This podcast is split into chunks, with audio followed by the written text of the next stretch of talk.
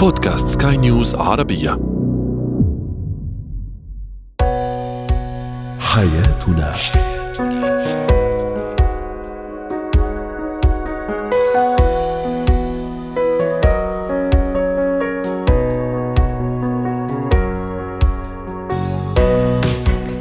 مستمعينا الكرام أهلا بكم معنا إلى حياتنا. فضاؤكم اليومي الذي يعنى بشؤون الأسرة وباقي الشؤون الحياتية الأخرى والذي يمكنكم الاستماع إليه عبر منصة سكاي نيوز ارابيا dot com slash podcast وباقي منصات سكاي نيوز العربيه الأخرى. شاركونا عبر رقم الواتساب 00971 561 886223 معي أنا آمال شاب. اليوم نتحدث عن التفاوت والاختلاف حتى في المستوى الثقافي والدراسي بين الزوجين. هل يؤثر على الحياة الزوجية؟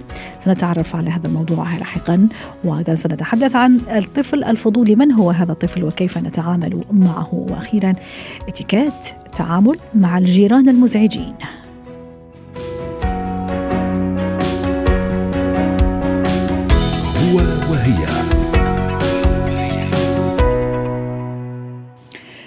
هناك من يعتبر أن تقارب مستوى التعليم بين الزوجين والثقافي عامل مهم لوجود التناغم والتفاهم في الحياة الزوجية والقدرة على إدارة دفة هذه الحياة الزوجية بينما يرى البعض بأن الشهادات العلمية لا تعتبر عامل أساسي لنجاح الحياة الزوجية بل يعتقدون بأن هناك أمور أخرى تبنى عليها البيوت غير الشهادات العلمية. نناقش هذا الموضوع نقصد التفاوت والاختلاف في المستوى التعليمي التعليمي والدراسي والثقافي بين الزوجين. هل يؤثر فعلا؟ متى يؤثر ومتى لا يؤثر؟ رحبوا معي بالدكتورة كريم إيليا المستشارة النفسية والأسرية ضيفتنا العزيزة من بيروت. يسعد أوقاتك دكتورة كريم أهلا وسهلا فيك. كان هذا سؤالنا التفاعلي هل يؤثر اختلاف المستوى الثقافي والدراسي على حياة الزوجين؟ محمد يقول أكيد آه المستوى آه، الثقافي آه، يؤثر. لكن الشهادات آه، يقول إنه كمان مش كل شيء في العلاقة الزوجية. دكتور غيث يقول بالمنطق يجب أن لا يؤثر لكن في الواقع عرفنا الكثير عن تأثيره الصادم هنا المهم وعي الزوجين وثقتهما بنفسيهما وإدراكهما أن أكبر جامعة في الكون هي جامعة الحياة فيها نقوم بتجربة وأيضا تقوم بتجربة لوحدك. والأرجح وهما الأرجح عقلا يقول الجد والجدة هما ليس من خريجي جامعة الحياة لكن أرجح عقلا منا هذا طبعا. طبعا آه، رأي دكتور غيث وعلي يقول نعم بالتأكيد يؤثر الاختلاف. دكتورة آه، إلى أي درجة آه، مهم أو غير مهم أن يكون في هذا التوافق الثقافي والدراسي والتعليمي بيني وبين الزوج أو الزوجة؟ إذا صحيح. إذا بدنا نحكي عمليا على الأرض الاختلافات العلمية والثقافية بتأثر كثير على العلاقات الثنائية مش بس لأنه شخص عنده مستوى تعليمي أو مستوى جامعي أعلى من شريكه ولكن آه، مستوى التعليمي هو بيقود لنمط حياة مختلف. فكل شخص بمستوى تعليمي معين بيكون عم بعيش نمط حياة مختلف عن الآخر. يمكن بأول العلاقة الزوجية أو أو بفترات معينة ممكن يلتقوا مثل ما بنحكي دائما ممكن يلتقوا على العواطف ممكن يلتقوا على الحب ممكن يلتقوا على أشياء آه، ناقصتهم كانت بيومياتهم ولقوها بهيدا الشريك. ولكن على المدى الطويل ما بدنا ننسى إنه في كثير أشخاص بيكونوا عم يشتغلوا آه، أو عندهم مستوى تعليمي مختلف عن شريكهم وبضلهم بكل حياتهم الثنائية عم يشتغلوا يشتغلوا آه، بطريقة يطوروا نفسهم فيها. بيوصلوا لمطرح ما بيعود عندهم قدرة على التلاقي مع شريكهم ولا بأي شكل. الشريك يمكن يكون آه ثابت بمحله عايش بحلقة الأمان ومستقر. أما الشخص الآخر يلي من مستوى تعليمي مختلف طموحه عم بيقوده لمراكز أعلى وغيرها. ومثل ما بتعرفي كل ما شخص زادت آه زاد العلم تبعه كل ما زادت فرصه بالحياة أكثر وكل ما زادت فرصه كل ما انتقل على عالم مختلف عن العالم يلي الأشخاص التانيين ممكن يكونوا عايشين فيه ومكتفيين بالواقع تبعهم. في كمان تعليق حابة كمان أبني عليه السؤال الآتي. منى تقول الشهادات وحدها لا تكتب نجاح الزواج؟ وكمان راح أقتطع يعني تعليق أو جزء من التعليق لدكتور غيث يقول أنه كمان جداتنا وأجدادنا زمان ما كانوا دارسين وفي النهاية يعني عملوا بيوت وعيل وكانوا حتى ناجحين وكانوا منطقيين في التعامل. في الحقيقة يعني إذا خدينا يعني جانب من هذا الكلام الجانب اللي فيه شوية يعني صواب إذا صح التعبير. إيه في كثير من الناس عندهم شهادات عليا وعليا كثير كمان لكن ما في هذا التوافق. هو متعلم وهي متعلمة لكن ما في توافق. في ناس لا ممكن أحدهما متعلم يعني بدرجة كافية والآخر يمكن أقل منه لكن لا في هذا التوافق. ما العامل هنا الحاسم في إدارة دفة الحياة الزوجية دكتورة آه، كريم عدا الشهادات؟ صحيح. امل مثل ما دائما بنعيد معك إنه ما في عامل واحد بينزع الزواج وعامل واحد هو يلي بينجح الثنائي. بكثير ثنائيات وبعدين يلي بيميز الثنائيات هي الخصوصية والفرادة.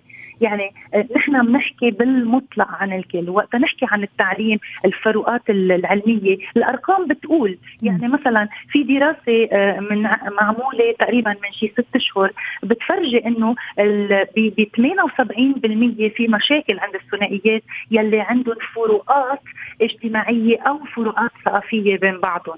في حين بتقول بعض الدراسات إنه 3% من الثنائيات يلي بيكونوا من مستويات علمية مختلفة بتنجح. يعني هون بدنا نقول في عنا الشخصيه بتدخل في البيئة المحفزة لأنه مثل ما بتعرفي وقت تكوني أنت بعلاقة مع شخص يمكن تكوني كثير مرتاحة ومتصالحة معه بفترات معينة ولكن الضغط الاجتماعي اللي بيصير عليك هيدا مش من مستواكي هيدا مش لإلك شو عملتي بحالك؟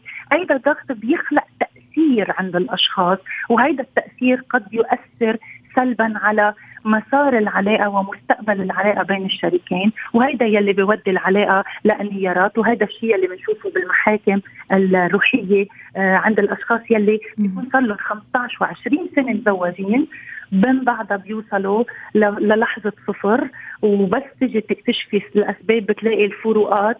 الثقافية العلمية الاجتماعية وبتصير تجر بعضها. أما إذا بدنا نقول هيدي هي السبب الوحيد لانفصالات الزواج حكما لا. لأنه في كثير أسباب ثانية وعوامل أساسية من بين الشخصيات يلي غير متكافئة وغيرها، ذكر شغلة الدكتور المستمع عن الجدود والستات، معه حق. ولكن إذا بدنا نرجع كمان نعمل مقارنة حية بين مجتمعات اليوم والمجتمعات أيام ستنا وجدنا بوقتها كان في بركة مختلفة، مفهوم للارتباط مختلف، مفهوم للعلاقات مختلف وغيرها، يعني المقارنة اليوم بهيدا العصر آه، مع هيدا الجيل وهيدي الزيجات والثنائيات لا تجوز بالمقارنة مع الأجيال القديمة يلي تربوا على مبدأ أنت تزوجتي خلص هيدا بيتك هيدا خيارك بدك تكيفي حالك على واقعك. نحن اليوم لا بكيفوا الواقع على الحاجات الشخصية على الرياحة وغيرها. لهالسبب بنوصل لمطرح بصير في اصطدامات وقت يلي يمثل في تكافؤ بالأفكار على نفس الموضوع أو رائع. على نفس الهدف. رائع. آه، كلام جميل جدا دكتورة كريم. دائما كالعادة تعودينا بهذا يعني الرد الردود المنطقية. طيب دكتورة كريم إذا إحنا متفقين أنه كثير مهم يكون في هذا التوافق ومش الشيء الوحيد اللي تبنى عليه الحياة الزوجية. طيب آه، صار اللي صار وصار في هذا الارتباط بين شخص زوج ممكن شهادته كثير آه، كبيرة وعالية وهي لا. أو العكس كمان. أو العكس اي آه، فينا نوصل لمطرح يعني يخلينا ما نروح للهاوية نحافظ على الحياة الزوجية ونحافظ على آه، أسرتنا وحياتنا. الا أكيد إنه في كثير ممكن آه، اللي عم يسمعنا البعض منهم ممكن عايش هذا هذا الواقع. ما الحل دكتورة كريم؟ نعم بيد على الاختبارات يلي أنا عايشتها بعيادتي وبين الأشخاص يلي بشتغل معهم. آه، الشخص يلي عنده مستوى تعليمي أقل من شريكه إذا عنده طموح هيدا الشيء ممكن يسهل صح. نجاح العلاقة واستمرارها. إذا ما في عنده طموح يعني هون قصدك طموح ليكفي تعليمه دكتورة صح؟ مش بالضرورة آه. التعليم لا لا لا لا. طموح م. للنجاح. لأنه مثل ما بنقول نحن مش التعليم يلي بيحدد قديش الإنسان أكبر من غيره أو أهم من غيره ولكن قديش أنت طموحة قديش أنت ناجحة قديش بتطلعي حالك من حلقة الأمان وغيرها. فإذا الشخص يلي عنده مستويات أدنى من شريكه عنده طموح هيدا شغلة هيدا الإنذار جيد بالعلاقة. بالوقت ذاته نحن دائما بنقول الخطر وين بيصير؟ هي مش عيب واحد يكون معلم أكثر الثاني ولكن وقت يكون حدا معلم أقل أحيانا كثير بوجوده مع شريك آه أعلى منه بأي مستوى. ممكن توعي عنده الانسكيورتيز كلها ممكن توعي عنده الشعور بالدونية. وهون ببلش الخلافات. يعني يلي متعلم أكثر مش بالضروري يكون هو يلي عم بحسس الثاني آه بصغره أمامه ولكن الثاني عم بحس حاله صغير أمام الشخص المتعلم لهالسبب بصير في عدم تكافؤ بالعلاقة وبتوصل العلاقة للانهيارات اللي اللي بنشوفها آه، اليوم على الأرض. لهالسبب قبل الزواج كثير مهم. إذا شفنا نحن عم نفوت بعلاقة كثير فيها اختلافات لازم نهرب من هالعلاقة. وإذا لحقنا وصرنا فيها كثير مهم نحن نطمح لننجح ومش غلط الأشخاص يعبروا عن نقاط ضعفهم بركي عند متخصص أو شيء بيساعدهم يطلعوا الإيجابي فيهم من دون ما يكون عندهم مستويات تعليمية عالية تيقدروا يحافظوا على الثنائي اللي هن اوريدي صاروا فيه ومش غلط كمان دكتورة حتى نختم إنه كمان الشخص اللي ممكن ما عنده آه، هالشهادات وحاس إنه آه، هذا راح تجبر يعني تخليه في نوع من التكافؤ مش غلط إنه لما لا آه، يعني نرجع لمقاعد الدراسة ونرجع للدروس ونرجع للشهادات why not بالعكس هذا شيء كويس وحافز جميل يعني جدا. هيدي شغلة طموحة مم. طموحة كثير وإذا بتصير يعني شيء رائع رائع ولكن صح. يلي حسب الاختبارات يلي عم شوفها الديناميكية بتصير. إذا شخص غير متعلم آه، متزوج من شخص كثير متعلم أولا بصير اتكالي جدا. أيه. بالمطرح الثاني بصير من الناقد بصير منئم بالعلاقة بصير متعب لأنه بصير عم بقاصص الشريك المتعلم وبالوقت ذاته بصير اتكالي عليه سبب بتوصل العلاقة لطريق مسدود. واضح. شكرا لك دكتورة كريم إلي المستشارة النفسية والأسرية ضيفتنا العزيزة من بيروت. زينة الحياة طفلي فضولي يتدخل دوما فيما لا يعنيه ويسأل فيما لا يخصه ولا يضع حاجزا بين العام والخاص. هذه مشكلة تعاني منها بعض الأمهات آه، بخصوص هذا النوع من الأطفال الأطفال الفضوليين. للحديث عن هذا الموضوع رحبوا معي بندى شاهين الاختصاصية النفسية والتربوية سعد أوقاتك أستاذة ندى. المعروف عن الطفل حبه للاطلاع والاستكشاف والأسئلة ويعني حب دائما يعرف اللي يدور حواليه. لكن في فرق أنه في خط فاصل آه، بين الطفل هذا اللي حب يستطلع والطفل الفضولي كمان. من هو هذا الطفل الفضولي وكيف أتعامل مع هذا الفضولية حتى ما تكبر معه ويصير مستقبلا شخص فضولي؟ والفضولية يعني في مطرح من المطارح صفة مزعجة خاصة إذا زادت عن حدها. أهلا بك أستاذة أمل يا أهلا وسهلا. الطفل الفضولي بيكون بعض الأوقات مزعج للأهل شوية لأنه هو بيقعد يسأل أسئلة كثير زيادة عن اللزوم وفي أي وقت وفي كل الأوقات كل حاجة بتيجي في باله بيطلعها على شكل سؤال وساعات بيكون بصورة مفاجأة. صح. واحيانا محرجه خاصة أمام الناس ممكن مع الأصدقاء أمام كذا العائلة الممتدة العائلة الكبيرة كمان يعمل إزعاج وإحراج للأهل. نعم وكمان الأوقات ساعات ممكن تكون الام مشغولة وهو إذا جه سؤال في باله بيبقى عايز محتاج إجابة يعني حالا. فورية وآنية. نعم. لأن هو عنده أفكار كثيرة جاية في في باله. اولا لما يكون أنا عندي طفل فضولي أكون نوعا ما مبسوطة لأن الطفل الفضولي ده معناها إن هو عنده قدرة ذكاء عالية مش زي كل الأطفال اللي في سنه. يعني الأطفال الفضوليين بطبعهم آه، اللي هم بيسألوا أسئلة كتير بيبقوا أذكياء جدا. وكمان بيكون عندهم آه، نقطة حلوة قوي اللي هي ثقة في النفس.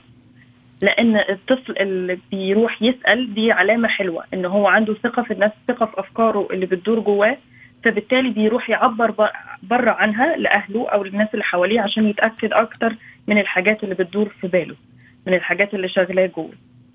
تمام. أنا دوري بقى أنا دوري بقى كأم مفروض إن أنا لما أجي يجي ابني يسألني أي سؤال في أي وقت ايا كان إيه هو لازم أجاوب عليه. يعني لازم السؤال اللي هو بيسأله لي أو الحاجة اللي هو بيستفسر عنها محتاج إن أنا أجاوب عليها آه وأسيب كل اللي معايا واقف له وأقعد أقول له طيب لو أنا مشغولة قوي أو مش هينفع في مكان في ناس السؤال محرج زي ما قلنا أو السؤال مش مش مش عارفة أنا إجابته. فأتكلم معاه أقول له ده سؤال مهم ودي حاجة جديدة بالنسبة لي أنا مش عارفة إجابتها بس أنا بفكر إن إحنا إيه رأيك نروح نقرأ كتاب عن الموضوع ده أو نفتح اللابتوب ونعمل search عن القصة دي ونعرف بالظبط إجابتها. أو نقول له إن إحنا دلوقتي الوقت غير مناسب للسؤال ده لكن ده سؤال مهم. يعني أشعره بإن سؤاله ده مهم وبيدور في بالي وأنا اهتميت برأيك. وأول ما نخلص الحاجة اللي إحنا بنعملها دي أديله وقت ليها. أول ما نخلص الحاجة دي نروح هنروح نسأل عليها وهنروح ندور على الإجابة اللي انت بتدورها لحد بس معلش يا أستاذة ندى يعني حتى إذا كان السؤال مش يعني مش دافعه إنه حب اطلاع أو حب معرفة. أحيانا السؤال لا بدافع الفضول وهذا هو موضوعي اليوم اللي هو طفلي فضولي. أحيانا يتدخل في أشياء يعني مش من سنه خلي أقول مش من عمره مش من اهتماماته. ف هون مشكلة عرفتي كيف؟ فهون عم يسبب لي مشكلة. أبدا مش دافع أنه حب يتعرف وحب يستطلع ويحب يطلع على الموضوع. فهون أنا أتصور يعني في تصوري أنه لازم أنا كمان أكون قدوة. يعني إذا حب ابني ما يكون فضولي أنا كأم وأب ما نكون كمان فضولي لأنه الطفل يتعلم بالقدوة. ممكن كمان أملي فراغه بأشياء زي ما تفضلتي ممكن تشبع حبه للاطلاع أكثر من حبه للفضول. وش رأيك أستاذة؟ نعم طبعا هم أولادنا مراية لينا لكل تصرفاتنا. فإذا هو فضولي في أشياء لا تخصه إحنا الميزة الحلوة إن إحنا لو عندنا طفل فإحنا ال ال زي الصورة الأقوى أو إحنا في موقف القوة إحنا نقدر نزرع جوه أي أفكار إحنا عايزين نزرعها. جميل. بطرق كثيره جدا. أنا لو عايزة أحط في, في أزرع في مخ ابني نقطة إن هو التدخل فيما لا يعنيه أو أو إن هو يبتدي يبص على حاجة أو يسأل على حاجة مش من اختصاصه مش حاجة بتاعته بتاعت ناس غيره أو بتاعت حاجة غير مناسبة فعادي هقف وهقول له بطريقة سهلة وبسيطة مش مش محتاجة تعقد أو تكلف في الكلام إن أنا هقول له إن الحاجة دي مش مناسبة لينا أو إن الحاجة دي مش لا تخصنا من حسن إسلام المرء تركه ما لا يعنيه. الشيء مش لا يعنينا صح. فإحنا مش مفروض إن إحنا نتدخل فيه. ولو حصل وهو يقول لك طب ما انت عملتي ده يا ماما أو انت شفتي ده أو انت كمان بتتصرفي بالتصرف ده. هقول له ده غلط وأنا أخدت بالي دلوقتي ومش هكرر الغلط ده تاني. ويبتدي الواحد هو الواحد بيتعلم من أخطائه في أولاده. بياخد باله إنه بيعمل غلطات فبيتفاداها جميل. مع أولاده. وأستاذة ندى كما أشرنا كمان الفضول عادة يعني سواء عند الكبار أو الصغار كمان ممكن شوية ترتبط بالفراغ. فكثير مهم إني أشغل ابني بأشياء مفيدة سواء مع اخواته اصدقائه ممكن قراءة قصص مشاهدة ألعاب مفيدة حتى ما اعطيه هذا الحيز الكبير من الفراغ وبالتالي التدخل في أشياء لا تعنيه سواء سنا أو ادراكا أو من الناحيه المعرفية وحتى ما يحرجني. وكمان كثير ضروري انه نعلمه أدب السؤال والاستئذان قبل السؤال وممكن حتى قبل الدخول في في مكان ما أو قبل تدخل فيما لا يعنيه. كمان كثير مهم الصيغة والطريقة قصدي طريقة أدب السؤال والاستئذان.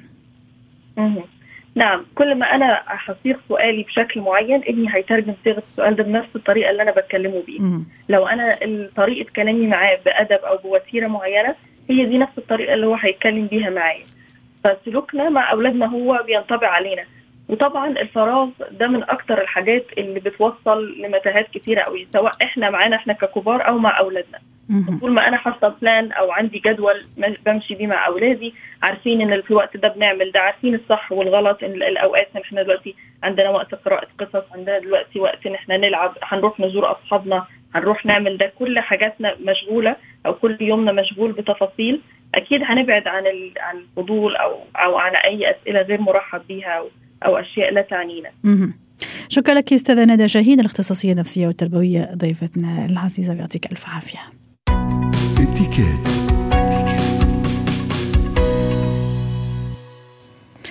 اليوم آه، موضوعنا مهم آه، يتعلق الأمر بالتعامل مع الجيران المزعجين أكيد ما حدا يرغب ويحب إنه يكون عنده جار مزعج وأكيد كلنا نتفادى لأن نكون كذلك يعني جيران مزعجين خاصة إذا كنا يعني نسكن في عمارات ومضطرين نلتقي مع جيراننا آه، ونتعامل معهم. حديثنا اليوم عن الجار المزعج، هذا الجار ربما ليقوم ببعض السلوكيات غير مرغوبة غير محببة لدينا جميعا كالتحدث بصوت مرتفع مثلا في أوقات متأخرة من الليل تشغيل الموسيقى بصوت كمان مرتفع ربما القيام ببعض الأعمال والأشغال آه، في أوقات كمان مفروض هي مخصصة للراحة والنوم إلقاء القمامة وأنتم بكرامة آه، في كل مكان على باب المنزل عدم النظافة كل هالأشياء تندرج ضمن إطار آه، أو مسمى هذا الجار المزعج كيف أتعامل معه؟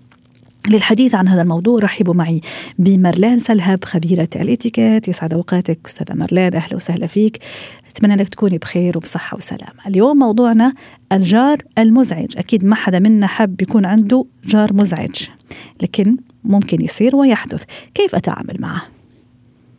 أهلا وسهلا بحضرتك. يا أهلا وسهلا. اشتقنا لك. اشتقت لك أنا كمان. إن شاء الله بخير وإن شاء الله أمورك طيبة. ناطرتك ببيروت بعدني والله ناطرتك ببيروت إن شاء الله يا رب. إن شاء الله يا رب بس يصير الجو حلو يصير جو ربيع إن شاء الله. إن شاء الله إن شاء الله إن شاء الله تفاجئيني. أنا بتمنى بتمنى. الله يخليك. آه أنا مش رح آخذ من وقت كثير بس عن جد الجار نحن تعودنا من نحن وصغار إنه الجار شيء كثير مهم لأنه ممكن نشوفهم أكثر من الأهل. الإتيكيت معه كثير ضرورية لأنه مفروض نحن نكون الأشخاص الموزونين مع جيران ما عندهم تهذيب. والتهذيب تبعنا منه خوف بالعكس هو قوة. مشان هيك رح أقول إنه مش نحن مش مفروض دغري أول ما بيكون في عنا أشخاص مزعجين يعني ناخذ فكرة إنه نعطيهم تشانس يعني. فرصة. يعني ولا فرصة. لأنه هن بجوز بجوز. مش عارفين إنه هالقد عم بيزعجوا. وممكن الأشياء اللي بتزعج البعض ما بتزعج الآخرين. صح. مشان هيك خلينا نقول من الأول إنه ما نحط براسنا إنه هن هن آه، أشخاص عم بيقصدوا يزعجوا. أم هن يعني بمجرد إني أحط هالفكرة إنه بجوز هن مش عارفين رح روح أنا دق بكل بساطة على بابهم عرفهم عن حالي وبصراحة وبتهذيب قل لهم شو المشكلة وشو المطلوب. هيدي جميل. أول يعني. إيه كثير مهم هذه النقطة ست مارلين. هل مثلا يعني يفضل إني أنا أروح مباشرة لي أو آه، أحيانا في بعض الأماكن مثلا خلينا نقول هون في, في, في دولة الإمارات يطلب مثلا مني أنا كشخص إذا عندي أي شكوى ما أروح مباشرة لجاري لا أتصل بالشخص المسؤول عن أمن وحراسة المبنى هو الذي يتولى هالمسؤولية. خوفا ممكن من وقوع أي تلاسن عرفت كيف؟ ممكن أنا زايد في الكلام الجار زايد في الكلام وممكن توقع مشكلة. فلما يكون هالوسيط اللي هو أوريدي مخول إنه هو يقوم على أمن وسلامة وحراسة البناية والناس اللي ساكنين فيها فالأمر يكون أسهل. نعم نعم. عندك حق لما بيكون في قوانين ببلد معين. نحن هون بلبنان عايشين مع الجيران. م. يعني أغلبية الأمور ما في يعني ما في حدا ممكن يمنع عم بحكي أنا ك ك يعني منع بال, بال مثل الوا يعني ما في حدا قانون يعني. إنه قانون. نعم. ما في قانون بيمنعني بالعكس ممكن دق على جاري. هلأ حضرتك معك حق ممكن هو يكون آه، استفزازي. م. وأنا هون بعتذر بكل آه، بساطة. أي. مدام ما في شيء بالكون بصراحتك وباحترامك لذاتك رح تقللي من احترامك. بمجرد حضرته يطلع بالعالي. بمجرد إنه هو يقلل تهذيب أكثر كل ما أنت مهذبة كل ما حتهج تحجمي عم بحكي بكل صراحة. أما إذا القانون بيمنعني كبلدي okay أنا بدي أتبع أكيد القانون. بس أنا شخصيا كخبيرة اتيكيت بكل دول العالم أول شيء بعطي chance للأشخاص لأنه ممكن صح. وبرجع بقول هن مش عارفين. في كتير أمور بتزعج حضرتك ما بتزعج الآخر. تماما. وممكن كمان أسأل جيراني إذا كانوا كمان عم يعانوا من نفس المشكلة حتى أوصل لقرار نهائي. إذا فعلا الشيء اللي عم يصدر من هالجار مزعج ولا أنا شوية يعني عم أنزعج شوية زيادة على اللزوم؟ نعم. وممكن كمان مثل ما حضرتك قلتي وهيدي كنت أنا اخذتها لآخر شيء لما قبل ما أوصل للبوليس بس في شغلة بدي أقولها. في أوقات نحن بنكون عم نزيدها. يعني إذا عنده انيفرسير مرة م. إذا عندهم حفلة صغيرة ما ضروري نحن نكبر هالقد الأمور ممكن أنا له كلمة بس إذا كل يوم مثل ما حضرتك عم تقولي لأنه في يوجد أشخاص مزعجين كل يوم بيحرتقوا بالبيت. على كل يوم أولادهم مثلا ممكن حضرتك بتعرفي إنه العمارات خصوصا لما بيكون ببنايات أقل شيء بيبقى آآ آآ بينسمع بقى بدنا ننتبه. إذا مزعج خليني بلش عم بقول بالطريقة الحلوة. مهذبة. كمان جاري من من من النوع اللي مش ممكن لاقيه بأوقات بجوز مأخر بجوز بفوت. كمان في اكتب كلمة صغيره بس هون هون لأنه حضرتك نبهتيني على شغله لأنه في قوانين. صح. ممكن باختصار. باختصار ست مرلين. إيه، نعم. استعمال ألفاظ ودودة. بعدين لقيت ما في مجال ما في مجال بدي آه، اعطيت مهلة بدي أنا أحكي مع آه، صاحب البناية يعني المسؤول مسؤول إيه. البناية بس لازم يكون معي أنا أدلة. إذا امكن يكون عم بقول أي ساعة وكيف وليش عم بتصير صور آه، أم سمع أم فيديو صح. هيدا مهم كثير وإذا لا بدي أحكي إذا نحن ساكنين ببناية نحكي مع عن شكوى جماعيه هيدي اضبط وآخر شيء ممكن لا بدي أروح للبوليس وأطلب حماية لأنه ممكن في اشخاص أوفر مش مهذب واضح. شكرا لك يا استاذه مارلين. سلهى بسعدتينا خبيره الاتيكيت ضيفتنا العزيزة من بيروت وأتمنى لك يوم سعيد.